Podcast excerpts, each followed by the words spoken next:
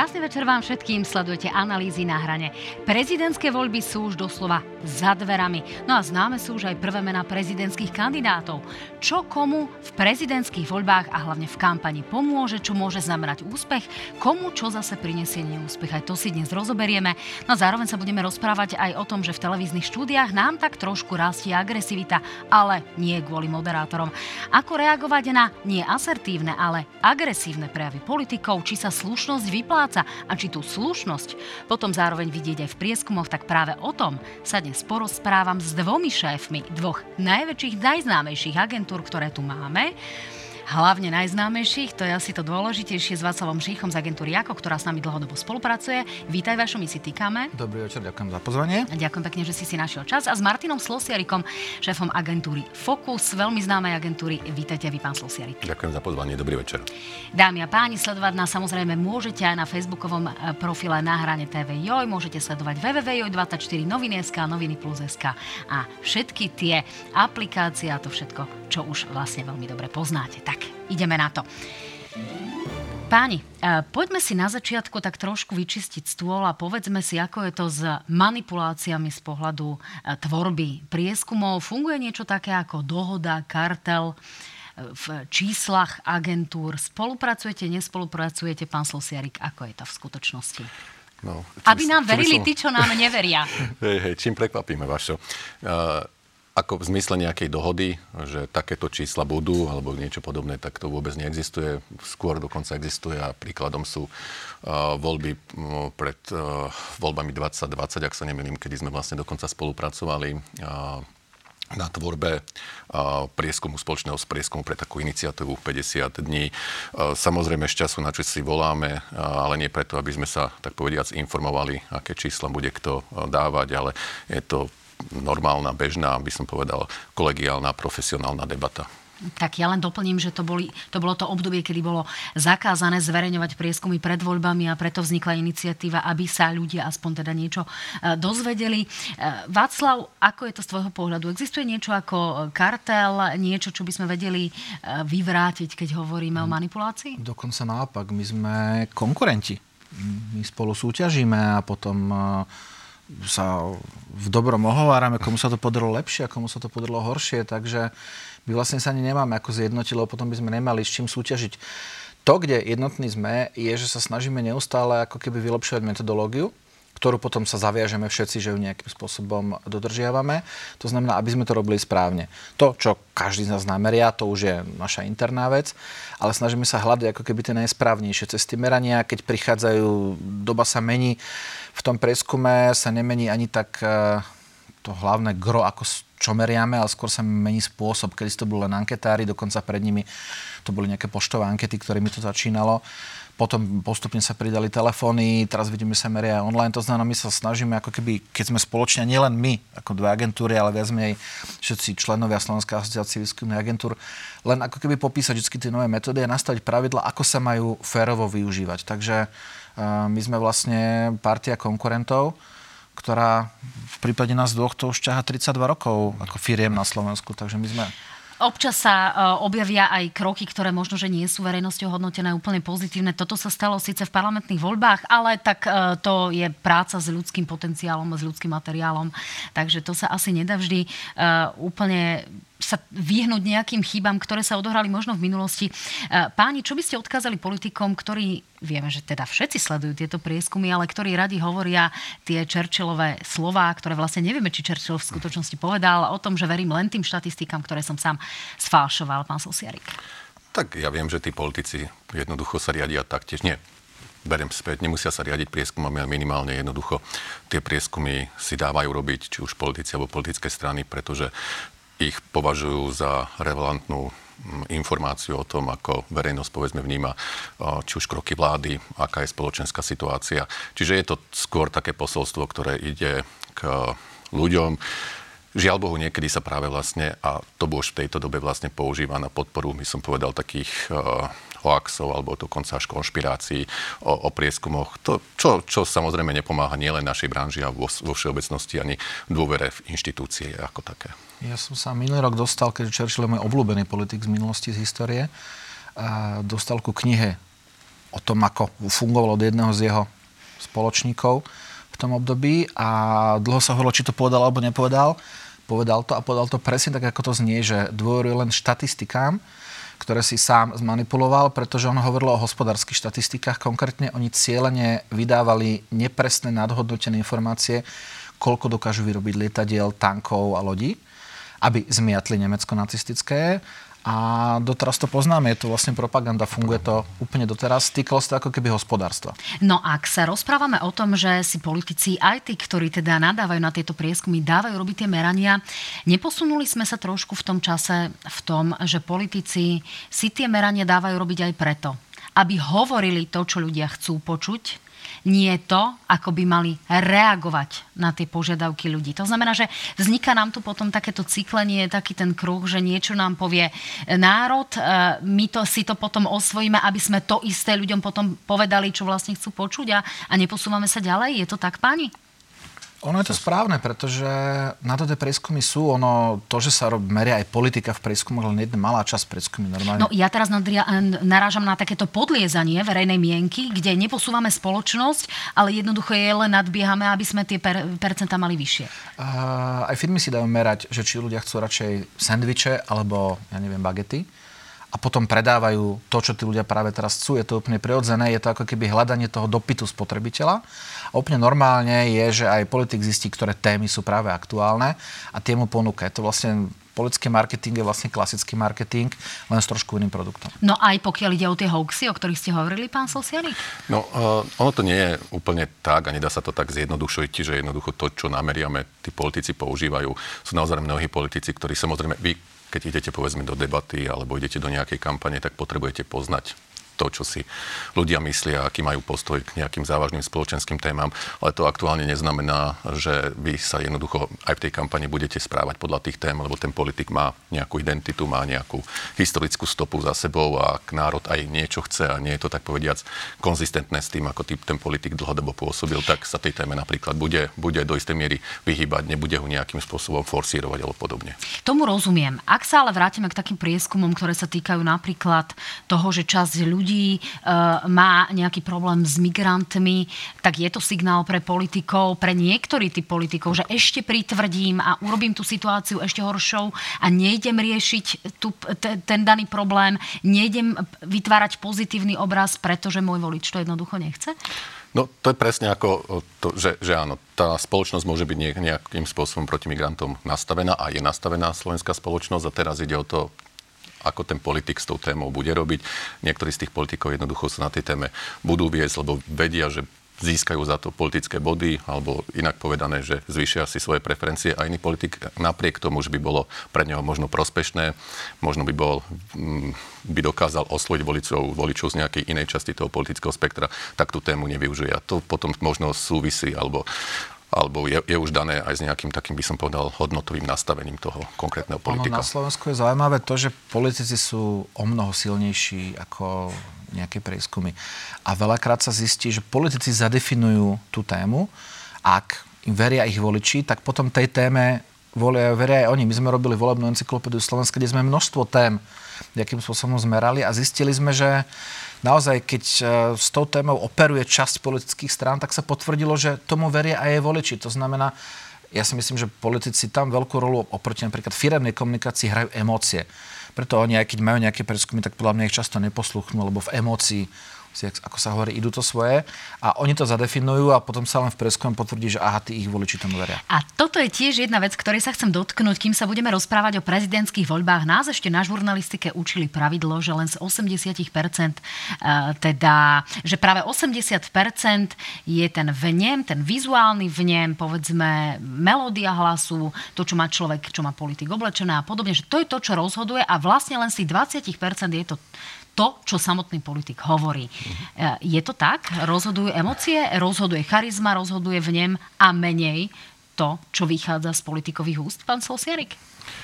Uh, Úplne takto, že definitívne by som to nemohol povedať. E, myslím si, že aj to, čo vychádza z tých úzd, je, je dôležité, ale viete, že v rámci tých tímov, ktoré pracujú, povedzme v rámci, v rámci nejakej, nejakej kampane, sú presne aj títo ľudia, ktorí majú na starosti veci, ktoré ste spomínali. Naozaj, ja neviem, či už fotky profesionálne, vystupovanie, dokonca si trénujú debaty, povedzme, hej, to znamená, sú nejakým spôsobom uh, pripravovaní vlastne na to, čo budú hovoriť, aké otázky môžu, povedzme, zaznieť od moderátora, aby sa vedeli, aby vedeli vlastne na ne, na ne reagovať. Ale je to tak, že nielen v posledných rokoch, je to dlhodobejší trend, tá politika je personalizovaná, to znamená, že naozaj dôležitá je tá osoba, je to ten politik a dokonca je to aj v prípade vlastne tých parlamentných voliť. Je to prirodzene asi v prípade prezidentských volieb, kde je to vlastne voľba človeka, osobnosti, konkrétneho politika, že tam je to vyslovene personalizovaná voľba, ale vidíme to vlastne aj v tých parlamentných voľbách, že, že viac ako ideológia nejaká je dôležité vlastne práve tá sympatia, ten politik. Mimochodom tomu výrazne eh, pomohli aj sociálne siete, ktoré vlastne práve umožňujú tú komunikáciu v ktorúkoľvek hodinu. A, viete, že môžete si nafotiť chlieb, s, ja neviem, s nejakou pomazánkou, že som si práve urobila. To, to sú vlastne témy, ktoré politici taktiež komunikujú. Václav, vnímaš aj ty takú tú väčšiu personalizáciu v tej politike, že viac si ľudia volia tie osobnosti, že je to menej o takej tej ideológii, to, čo sme mali kedysi v 90. rokoch, kde nám tu fungovalo skôr takéto to, to partajné rozhodovanie. Ano, ale v tých 90. rokoch e, sme to ako krajina vlastne učili. Dovtedy tie voľby boli také, že boli stále rovnaké, vždy to bolo tých 114% pre jeden subjekt a vlastne po roku 89 sme sa začali učiť, že môžu byť nejaké voľby, preto bola aj tá ideológia. Vznikali viac menej vtedy hlavne strany, ktoré boli nejako ideologicky nastavené ale od tej doby prešlo veľa rokov a mnoho z tých strán prešlo nejakým svojim vývojom a viac menej uh, už aj tak ideologicky sa posunuli na asi všetky možné tie varianty, ktoré boli za tú históriu. Naozaj, uh, ak je silný líder a vie to použiť, tak uh, ja si myslím, že veľká časť tých voličov už viac menej ani nevie, aký je program. A tie programy sa občas už ani nepíšu. Píšu sa len nejaké základné slogany, ktoré sa ponúkajú či už na internete. No a k tomu, či iba obraz alebo bez obrazu, a ja si myslím, že to, čo on povie, je dôležité, inak by nevchodili do rády politici. Ale úloha toho obrazu je, že si ten, ten politik tým obrazom vie veľmi pokaziť, lebo keď si niekedy zapneme takúto reláciu bez zvuku, tak tiež to na nás robí nejaký dojem. A niekedy, keď ten politik hovorí niečo čo napríklad mu naplánujú tí strategovia a on sa v tom úplne necíti dobre, tak tí ľudia to síce nie je vedomé, ale zavnímajú to a majú pocit, že to nie je úplne hodnoverné. Áno, je to tak, tá autenticita sa potom niekde odráža. Páni, poďme ale k tým osobnostiam, ktoré sa nám objavia v prezidentských voľbách. Narážam na to, čo pán Slosiarik hovoril, že teda volíme si ľudí, nevolíme si teraz nejaké e, partaje. A poďme sa tak trošku vrátiť k tomu, čo sme my odvysielali v relácii na hrane vo štvrtok, kde sme odvysielali prieskum, ktorý už nejako naznačuje, ako by mohli vyzerať tie prezidentské voľby. Poďme sa na to pozrieť. Zvíťazil by Peter Pellegrini s výsledkom 40,6%, následovaný Ivanom Korčokom 37,7%, Štefan Harabín 8%, Jan Kubiš 3,1%, Kristian Foro 2,4%, Andrej Danko 1,5%. Všetci ostatní by mali vlastne menej ako 1%. Aby sme boli korektní, ja poviem, že pán Slosiarik robí pre konkurenčnú televíziu práve prieskumy e, rovnako na e, pravidelnej báze, takže budeme sa určite dozvedať aj iné výsledky. Poďme si ale povedať o tom, že čo toto naznačuje. Znamená to, že už je druhé kolo viac menej isté pre Petra Pellegriniho a Ivana Korčoka, ak nenastane nejaká, e, niečo, čo sa nazýva možno po anglicky game changer, niečo veľké, významné, nejaká, nejaký, nejaký úder z hora? Uh v situácii, ak by kandidovali títo kandidáti, tak ja si myslím, že na 99,9% oni pôjdu do druhého kola. Samozrejme, my stále nevieme presný zoznam tých kandidátov, tých hráčov, ktorí budú superiť. Máme tam stále len tých kandidátov, ktorí práve v tej dobe, keď sa na výskum zadával, deklarovali, že zbierajú podpisy alebo majú podpisy, chcú súťažiť. Ten počet sa bude meniť. Dneska niekto narátal, že už možno 14 alebo 15 potenciálnych kandidátov a my uvidíme, až keď vyplší ten termín, a volebná komisia pozrie na tie ich prihlášky, koľko ich naozaj bude. Ono to bude určovať e, to, koľko z týchto dvoch hlavných konkurentov, koľko každý z nich bude mať ako keby tých uh, uberačov percent, to znamená podobných kandidátov. Či tam vôbec budú, alebo či tam nebudú. Ale... Môže ale do hry vstúpiť niekto, a javí sa nám to, že by do hry mohol vstúpiť niekto, kto radikálne zmení to poradie, pán Slosiarik? Vidíte tu takéto nejaké... To...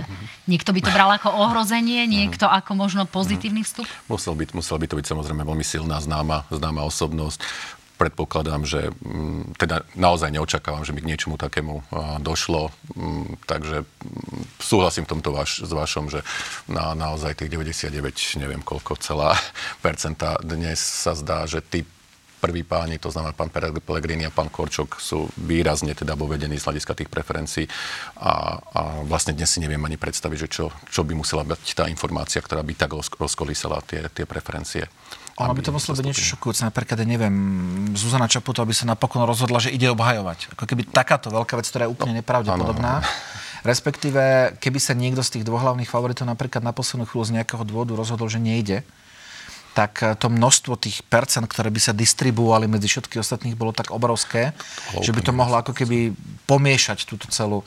Ale vyzerá to tak, že alebo šanca, že sa niečo také stane, je veľmi nízka.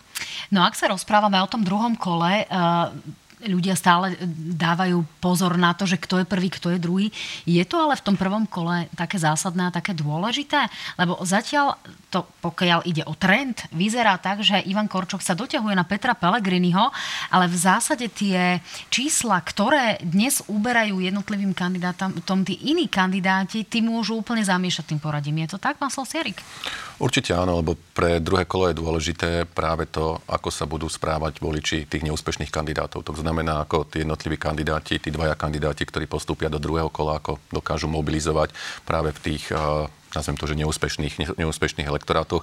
A tam na jednej strane samozrejme závisí od toho, aké posolstvo alebo aké, nazvem to, že odporúčanie dajú tí neúspešní kandidáti a či vôbec nejaké dajú, lebo uh, tá, ten spôsob vlastne nemusí byť len uh, mobilizácia, ale zo strany povedzme toho protikandidáta to môže byť práve aj demobilizácia. To znamená, aby tí ľudia čo najviac zostali, zostali doma.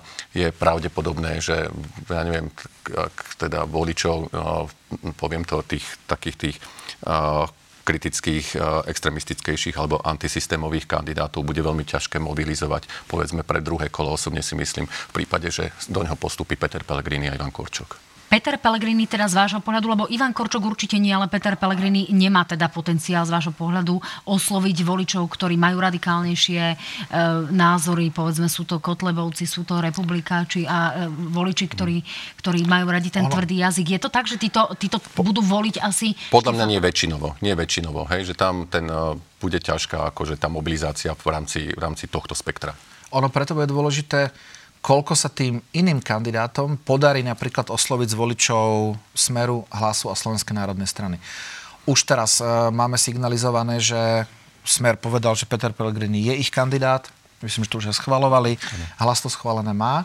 Dá sa ale očakávať, že napríklad z elektorátu hlavne Smeru bude určite lákať voličov napríklad e, Andrej Danko, ktorý deklaroval, že chce ísť kandidovať, e, Štefan Harabin, uvidíme, akí tam budú ďalší. A vo chvíli, keď on ako keby zoberie z toho elektorátu čo najviac, oni sa už raz rozhodli, že nepôjdu voliť niekoho iného.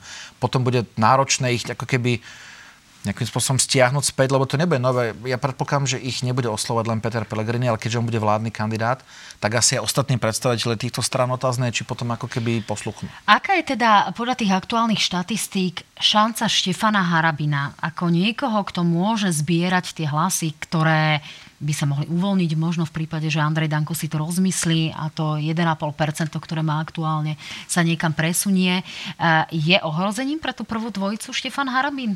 Zatiaľ nekampanuje. Uh, uvidíme, aké to bude v kampani a nie ani v kampani. Jeho všetci poznajú, on ako keby nemusí robiť kampaň, že kto je. To s tým on problém nemá. Ale tam bude dôležité, ako dopadne napríklad ich konfrontácia, ak pôjdu do nejakých širších debát. Uh, tam tá prípadne, vždy sa hovorí, že tá konfrontácia v tom finále kampane vám môže hlavne hlasy ubrať. To znamená, ak by niektorí z tých iných kandidátov zlyhali v konfrontácii s ním, tak by mohol časť tých hlasov zobrať, ale zdá sa, že ten rozdiel je zrejme už nedosiahnutelný. A toto je celkom zaujímavý prvok, že od viacerých kandidátov, hlavne od tých silných, máme indície, že sa nechcú konfrontovať, že pôjdu maximálne do jedného, do dvoch duelov, hlavne pred tým druhým prezidentským kolom. Je to tak, že tým silným a známym sa jednoducho neoplatí v úvodzovkách ťahať ťahať a robiť známejšími tých menších kandidátov? Pán Slosiarik, ako to vidíte?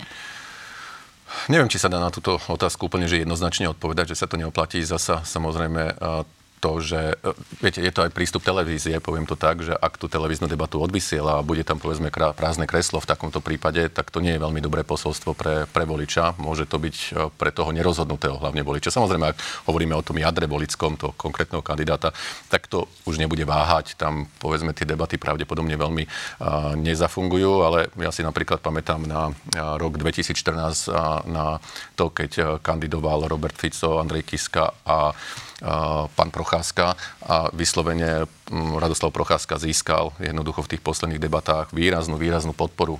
My sme prieskumom merali niekde okolo 10-12%, nakoniec mal vlastne v tých voľbách až 20% a naozaj si myslím, že to práve urobili t- tie debaty a to vystupovanie. A to napriek tomu, že Radoslav Procházka bol veľmi známy kandidát, pretože predtým boli parlamentné, nie, potom išli síce parlamentné voľby, ale bol už známy, známy kandidát, podľa mňa akože vyslovene svojou retorickou schopnosťou presvedčil nemalú časť eh, voličov a kľudne sa mo- ten rozdiel voči, voči Andrejovi Kiskovi tam bol pár percentuálnych bodov, čiže vyslovene sa mohlo udiať nejaké ano, prekvapenie. Áno, Radoslav Procházka bol Andrejovi Kiskovi veľkou konkurenciou v tomto zmysle. Ono, na druhej strane my sme videli teraz priamo prenose pred pár mesiacmi, ako to vyzerá, keď napríklad jeden subjekt, a bol to smer, ignoruje niektoré televízne debaty.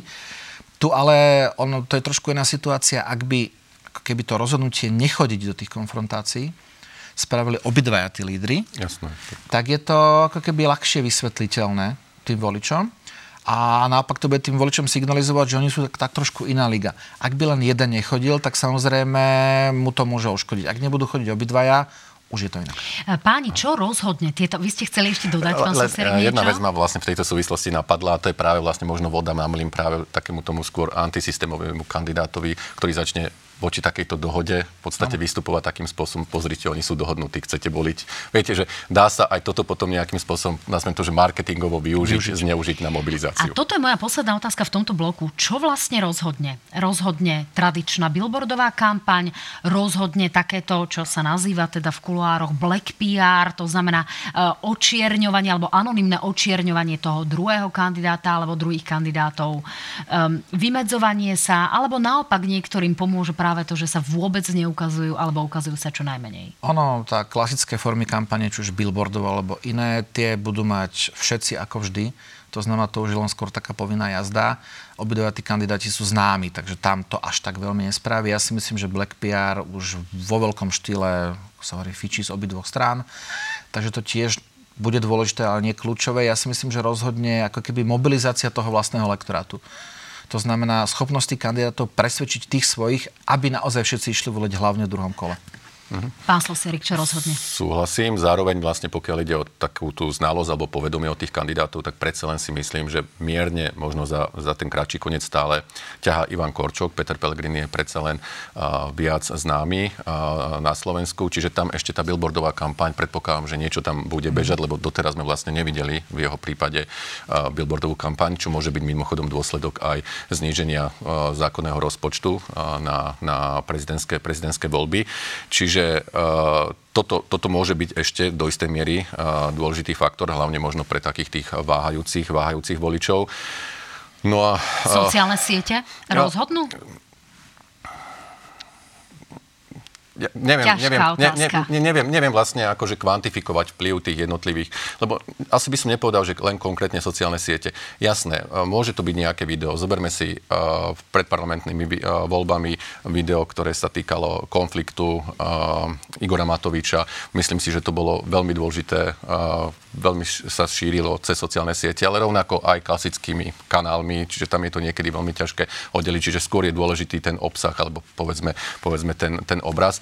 A čo možno môže rozhodnúť je to, že predsa len obaja páni samozrejme reprezentujú inú časť politického spektra. Aj keď Ivan Korčok ide vlastne do kandidatúry ako občianský kandidát, podporu mu vyjadrilo už progresívne Slovensko, rovnako strana Sloboda a Solidarita. Dnes, pokiaľ viem, mal stretnutie s pánom Mikloškom.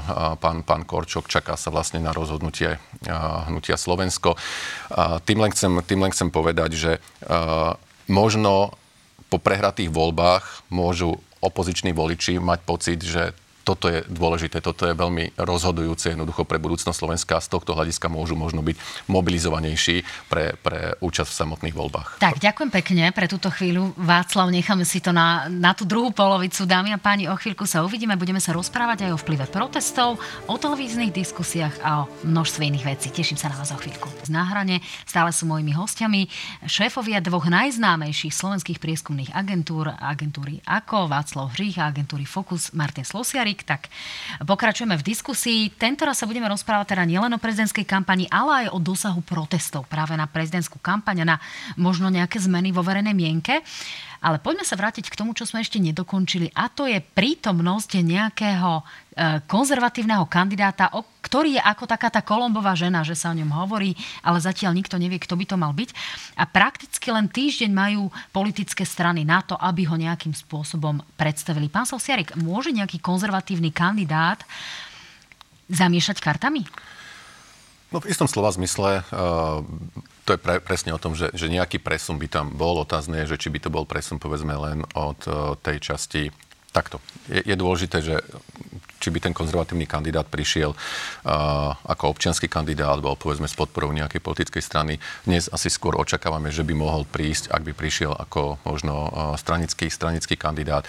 Uvidíme, čo vlastne uh, urobí hnutie Slovensko to je pre mňa dnes tá najväčšia možno otázka, že či príde s vlastným kandidátom alebo kandidátkou, ako to konec koncov hovoril Igor Matovič, skôr teda konzervatívnejšieho zamerania. No a ak by to, bola, ak by to bol kandidát či kandidátka z tejto časti politického spektra, tak pravdepodobne môže do istej miery oslabiť práve Ivana, Ivana Korčoka. Nehovorím, že nemôže samozrejme, alebo ne, nemohol by ten kandidát zobrať aj nejaké hlasy Petra Pellegriniho, ale taktiež to budú osobne si myslím jednotky percent, nedojde tam No zatiaľ sa hovorí o, buď e, pani Erike Jurinovej, tá ale nemala nejaké oslnivé výsledky v parlamentných voľbách, dokonca ani nenastúpila, neprevzala si mandát v Národnej rade. Potom sa hovorí o Patrikovi Dubovskom, e, o významnom historikovi, ktorý pôsobí v Ústave pamäti národa, podával trestné oznámenie práve na e, podpredsedu Národnej rady pre exces s Čegevarom. Sú toto také mená, ktoré môžu nejakým spôsobom zohrať významnú úlohu, alebo nie, pán Sosiarik? No, mm, významnú úlohu v zmysle... Tieto dve mená konkrétne. V zmysle, že by uh, jednoducho zamiešali tými kartami, nazvem to tak, alebo tými súčasnými preferenciami tak, že by to výrazne nejak zmenilo poradie a teraz myslím poradie na prvých dvoch miestach, tak určite, určite nie. Václav, dám priestor o chvíľku aj tebe, ale ukážme si najprv čísla, ktoré sme použili už minulý týždeň a to je vlastne takéto rozdelenie portfólia voličov práve z pohľadu voličov strany Slovensko, eh, voličov z pohľadu SNS a KDH, keďže u nich sa hovorí o tom konzervatívnom kandidátovi.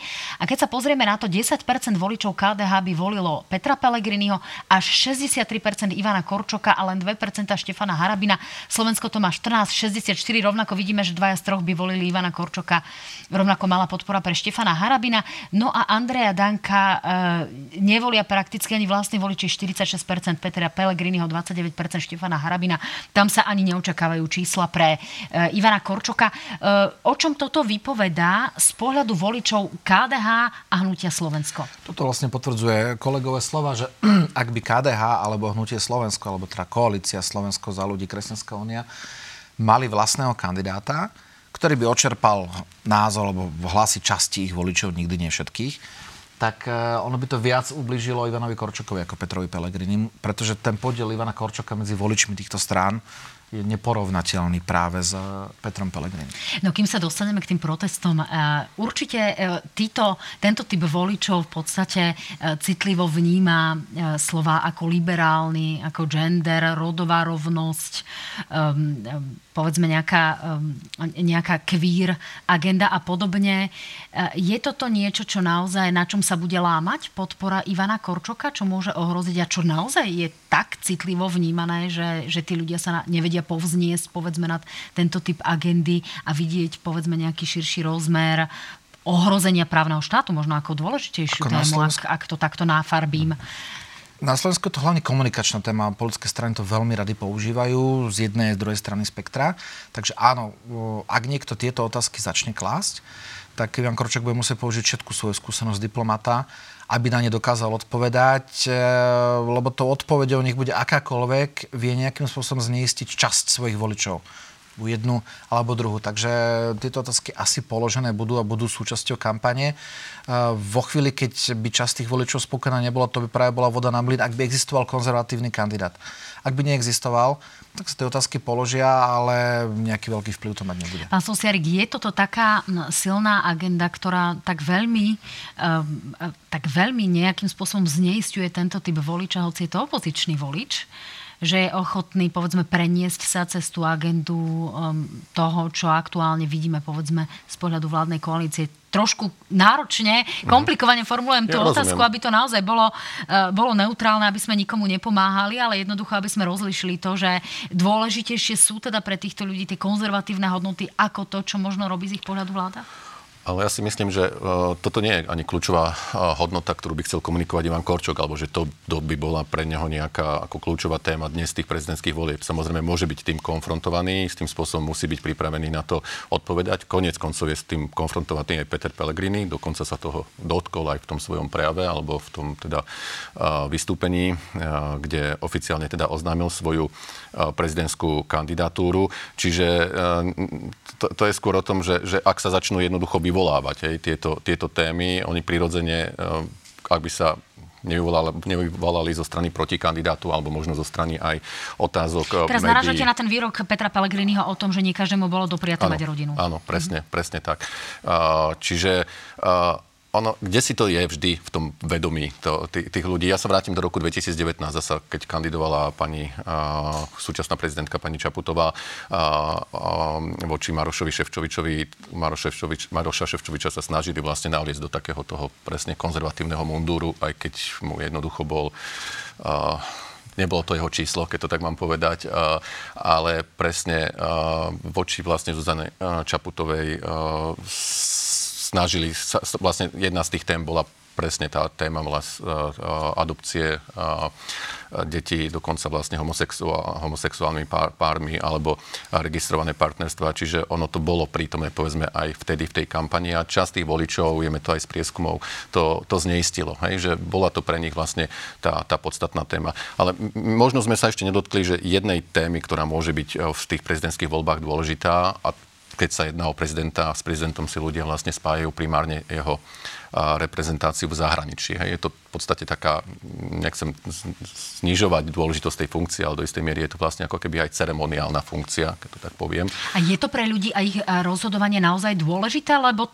aby som bola úprimná, tak z tých favoritov nie je ani jeden uh, taký, za ktorého by sme sa v úvodzovkách museli hambiť. Čokoľvek si o nich myslíme, toto nie je atribút, na ktorom by sa oni delili. Ale podľa mňa do istej miery ako keby trocha reprezentujú troška iné uh, zahranično-politické a bezpečnostné ukotvenie Slovenska. To môže byť pre časť tých voličov dôležité. Hej? To znamená to naše súčasné ukotvenie v rámci mm, Európskej únie a NATO a predovšetkým teda orientáciu na túto stranu alebo možno viac uh, orientáciu, nazvem to na viac politických, na viac svetových strán. Václav, ak rozvinieme to, čo pán Slosierik pred chvíľkou povedal, znamená to, že napríklad Petrovi Pelegrímu môže uškodiť to, ak bude v očiach napríklad e, pravicových voličov, ak bude opakovať to, čo hovorí o Ukrajine napríklad Robert Fico, ak bude sa javiť ako kandidát, ktorý podporuje to, čo hovorí na adresu Ukrajiny, že je skorumpovaná, že je neviem aká všelijaká Robert Fico, ktorý sa voči nej veľmi jasne vymedzuje a tí ľudia budú mať, budú mať problém s touto retorikou? V očiach možno pravicových voličov áno, ale ja si myslím, že to nie je jeho, nie je jeho hlavná cieľová skupina a hlavne on sa snaží nejakým spôsobom túto komunikáciu obrusovať, respektíve tejto komunikácii sa vyhýbať. A každopádne v očiach voličov napríklad Smeru žiaden problém nebude.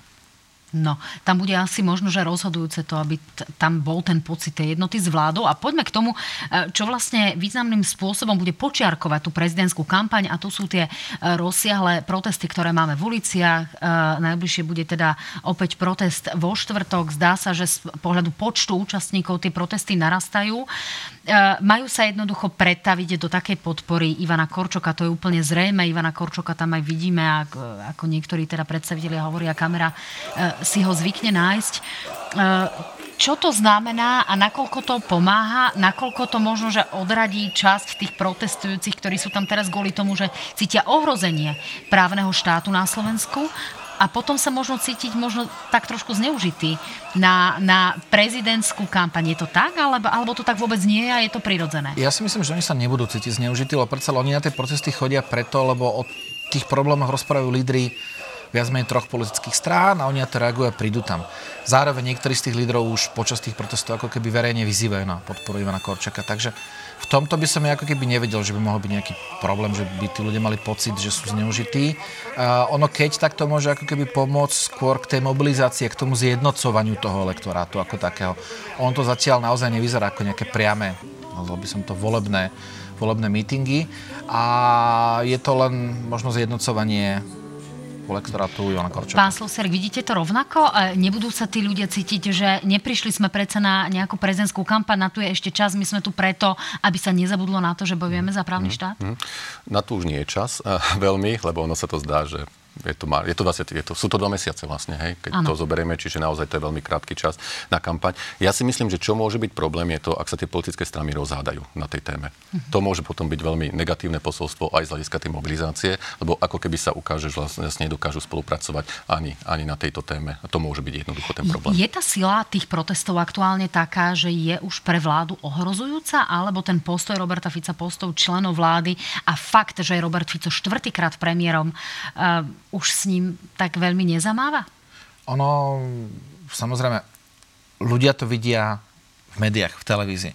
Uh, tam teraz nie je ani dôležitá tá celková početnosť, aj keď sa to teraz všetci to radi rátajú, ale ľudia vidia, že sa to opakuje a že je to vo veľa mestách. To je problém pre akúkoľvek vládu, lebo protestuje sa vždy len proti vláde, ešte som nezažil protesty proti opozícii zatiaľ nikde na svete.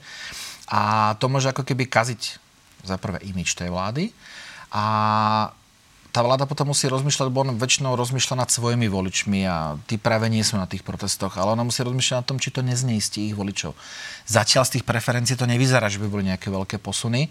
A uvidíme ďalšie mesiace, no taký vplyv protestov na takúto vec býva skôr taký ako keby plíživý, by som to tak nazval, ale je to nebezpečné. Čiže ten efekt sa uvidí až o niekoľko mesiacov? Dá sa to takto interpretovať? Ak tie protesty vydržia by dostatočne dlho, my uvidíme, čo sa stane vo chvíli, keď sa vládnej koalícii podarí tú legislatívu prijať. Potom hmm. samozrejme príde ešte pravdepodobne veto pani prezidentky a nejaké parlamovanie toho veta.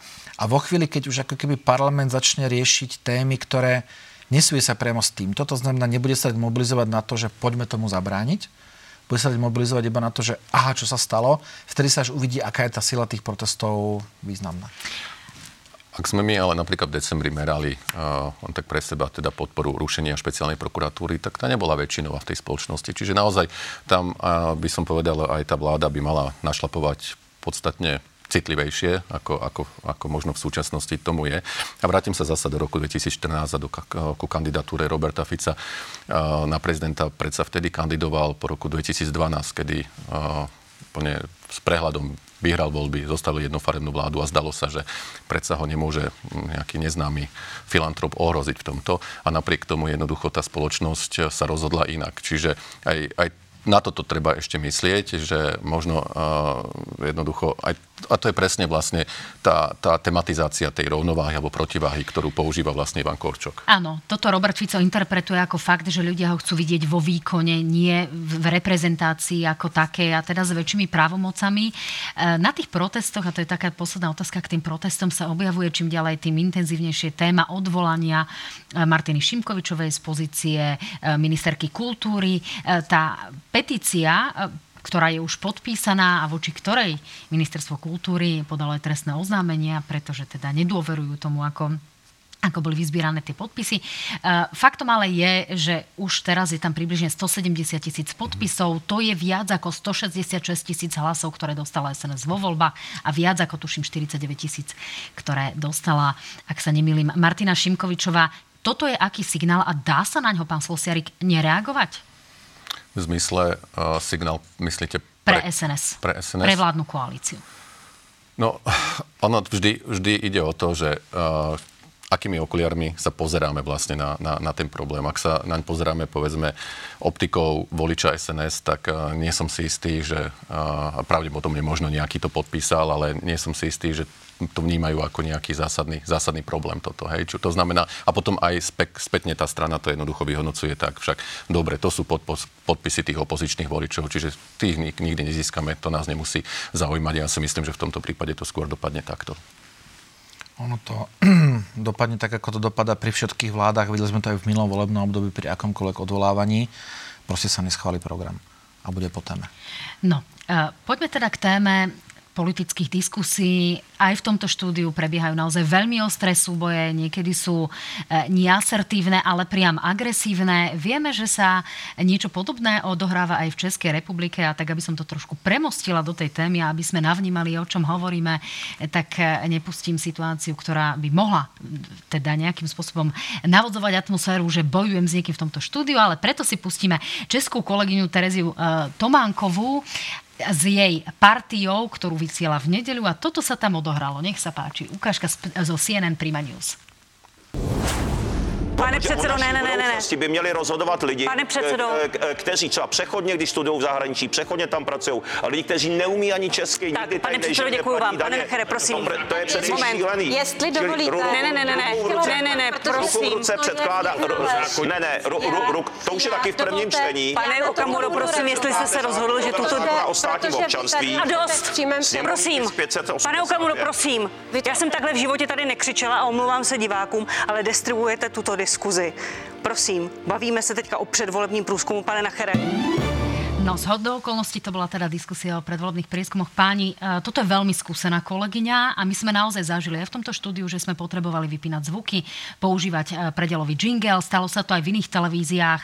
Ako reagovať? čo robiť, ako to vníma napríklad ten divák, ten poslucháč a čo má robiť ten súper v tej diskusii, ktorý sa pokúša možno o nejakú slušnosť, Václav? Ono, ono myslím, že v svojej kariére prvýkrát kričala, potom hovorila, že sa je to ako keby ešte nikdy nestalo, že by sa nepodarilo ukaučovať tú diskusiu. A nestáva sa to iba v Čechách, stáva sa to aj oveľa viac na západ od nás. A, takže môžeme si na jednu stranu povedať, že super, že sme svetoví že držíme trendy. A ono to súvisí s tým, že politika nie u nás aj v zahraničí je individualizovaná, ako hovoril pán Sloserik. A tým pádom výkon tých jednotlivcov, ktoré sú napríklad aj v televíznych debatách, je z ich pohľadu oveľa dôležitejší ako napríklad nejaká naozaj stranická profilácia tej strany alebo dlhodobé hodnoty. A to spôsobuje na tých jednotlivých politikov zároveň tlak, aby boli čo najlepší. Vieme, že ich pripravujú celé týmy, že majú správnu nejakú prípravu. Vidíme, ako častokrát opakujú niekoľko argumentov, ktoré majú pripravené. E, pravdepodobne sa trénuje, čo sa stane, keď na nich niekto použije. A ono to potom tak ako v športe spôsobí veľkú emóciu. E, ja si myslím, že hrozí, že časom budú na seba kričať vždy a všetci a čo sa s tým dá spraviť? Ja si myslím... taká slušnosť? E, prepač, skúšala som ti do toho, tak dopovedz. Ja si myslím, že ono sa to zrejme bude musieť riešiť nejakou ráznosťou. Slušnosť by asi nebude vždy fungovať, ale zrejme je to stále jediná možnosť. Plus samozrejme televízia má to krásny zázračný pult, kde môže kedykoľvek e, toho politika stiahnuť. Otázne či potom budú do tých diskusí chodiť. Ak budú mať pocit, že tá agresivita teraz bez hľadu na stranu funguje na ich voličov, tak ju budú robiť, či už budú vypnutí alebo nie. Pán Slosiarik, e, čo s tým robiť? A naozaj slušní politici majú šancu nejakým spôsobom preraziť a tou slušnosťou ukázať, že ten krik to nie je to cesta, ktorá by bola vhodná? Alebo naopak, je sympatické to, že niekto ukázal ramena a, a máme pocit jeho víťazstva tým, že kričal?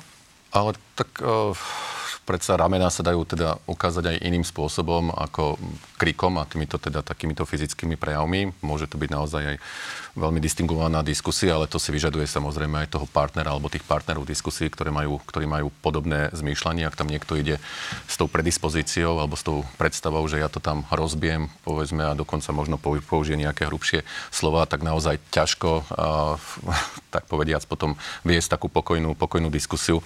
A, ja predpokladám, že aj Václav sa počas tých 30 rokov vlastne stretli naozaj s rôznymi týmami, ktorí pracovali pre či už politické strany alebo pre jednotlivých kandidátov. A naozaj sú tam rozdiely. Niekto skôr razí takú tú cestu konfrontácie, silnej konfrontácie. Dokonca by som povedal, že naozaj, že biela, čierna. To, to, znamená, aby ten kontrast bol čo a, najväčší. A, ale a, zažil som samozrejme aj tými, ktoré mali možnosť povedzme použiť aj nejaké informácie osobného života proti kandidáta a ne, ne, neurobili to, pretože to nast- hodnotové nastavenie toho kandidáta jednoducho bolo také, že nestalo mu to za to, alebo jednoducho s tým by nedokázal nejak vnútorne, vnútorne sám žiť. Ale čo možno je dôležité pre mňa a čo sú dôsledky vlastne aj niečoho takéhoto, alebo ak sa to odohráva aj v štúdiách na Slovensku, je ten vplyv na spoločnosť ten vplyv je taký, že tá spoločnosť hrubne. Hrubne vlastne v tých interakciách. Ľudia sú na seba nervóznejší. V obchodoch to môžeme vidieť napríklad pre parlamentnými voľbami. Ja, ja som mal pocit, že naozaj ako keby to napätie, ktoré bolo v spoločnosti, sa potom istým spôsobom práve prejavuje v takých tých bežných situáciách, ktoré niektorí ľudia práve pod vplyvom takýchto vecí nedokážu, nedokážu zvládať. Dokonca vlastne to má vplyv na dôveru inštitúcií ako takých. A to podrezáva nohy akémukoľvek právnemu štátu.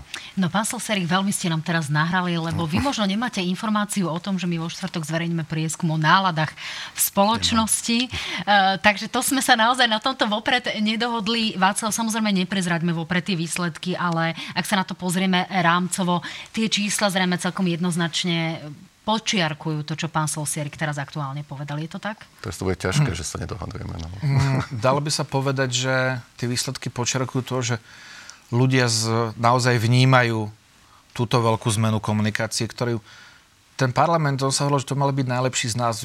Veľa sa o tom hovorilo už aj minulé volebné obdobie, že ten spôsob komunikácie, štýl komunikácie v tom parlamente bol historicky asi najdramatickejší, dokonca niektorí politici z starých časov hovorili, ako oni vedeli relatívne distingovane superiť. A zdá sa, že ľudia to zavnímali a majú pocit, že to tak je aj v spoločnosti. No tak, počkáme si na tie štvrtkové výsledky, ale pustíme si ešte krátku dokrutku. Včera sa moja kolegynka Lenka Ježová opýtala politikov práve e, preučili tejto diskusie o tom, že ako to politici vnímajú, aký je ten recept na zastavenie hlučných, agresívnych, pripomínam, neasertívnych politikov v štúdiu. Mm-hmm. Tak nech sa páči, analýzy 24. Myslím, že e, najvyššou e, stupňou bolo vypnutie mikrofónov, to sa nedávno stalo. Váš zvukár ovláda ten mikrofón, nie ten politik. Tak sme to počuli páni. Možno tých zvončekov, tých jinglov a tých uh, stíšení zvuku bude viac. Ja vám veľmi pekne ďakujem a želám vám čo najpresnejšie čísla. Václav Hřích, Martin Slosiarik. Ďakujem za pozvanie. Ďakujem. Ďakujem pekne, že ste tu dnes strávili so mnou a svojimi divákmi a našimi divákmi naozaj takmer celú hodinu, dámy a páni. Uvidíme sa vo štvrtok v relácii na hrane. Príde Monika Beňová a Tomáš Valašek. Majte sa fajn, pekný večer.